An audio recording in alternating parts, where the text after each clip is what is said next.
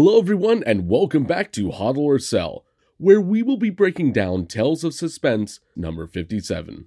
In the end, we will let you know if we plan to H O D L or sell. As always, this is not financial advice, but purely for entertainment purposes only. Also, if you like this video, please make sure to subscribe, like, and hit that notification button to receive updates on all our content. This Tuesday, November twenty-third, we are getting the Silver Age comic Tales of Suspense number fifty-seven, the first appearance of Hawkeye. Story by Stan Lee and Larry Lieber, with art and cover by Don Heck. In this issue, we are introduced to Clint Barton, aka Hawkeye. Being raised in a circus after the tragic death of his parents, Barton would be trained by his criminal peers to become a reluctant villain. But Iron Man himself would later inspire Clint to leave his troubled youth behind and become one of Earth's mightiest heroes, an Avenger.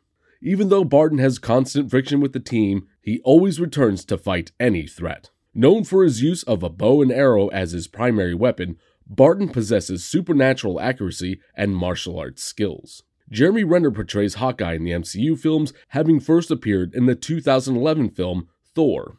He will be returning in the Disney Plus streaming series Hawkeye, co-starring Hayley Steinfeld. Steinfeld is portraying Kate Bishop, a future key member of the Young Avengers. Tales of Suspense number fifty-seven as a nine point eight grade is currently valued at one hundred ten thousand dollars by GoCollect, with only four copies and two thousand forty-one total editions on the C G C census. For my final verdict, I give this book a H O D L. Tales of Suspense number fifty-seven is a Silver Age key book with the first appearance of a very popular character in the M C U. Hawkeye's popularity will continue to grow over time in the M C U, and so will his first appearance comic.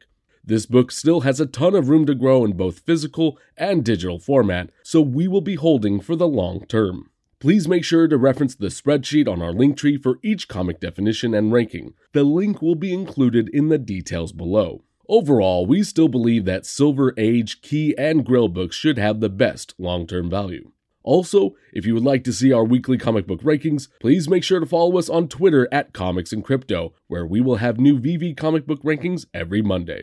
If you enjoyed this video, please make sure to like and subscribe, and check out the rest of our podcast on Apple, Spotify, and Amazon. Along with our weekly episodes, we will also be doing a H O D L or Sell video the day before every drop to help you make the best decision for your collection. Special thanks to Ninefinger for their incredible intro music. You can find them on Instagram at Ninefinger nine nine nine. Make sure to stop by and give them some love. Thank you all again for tuning in, and we will see you on the next one.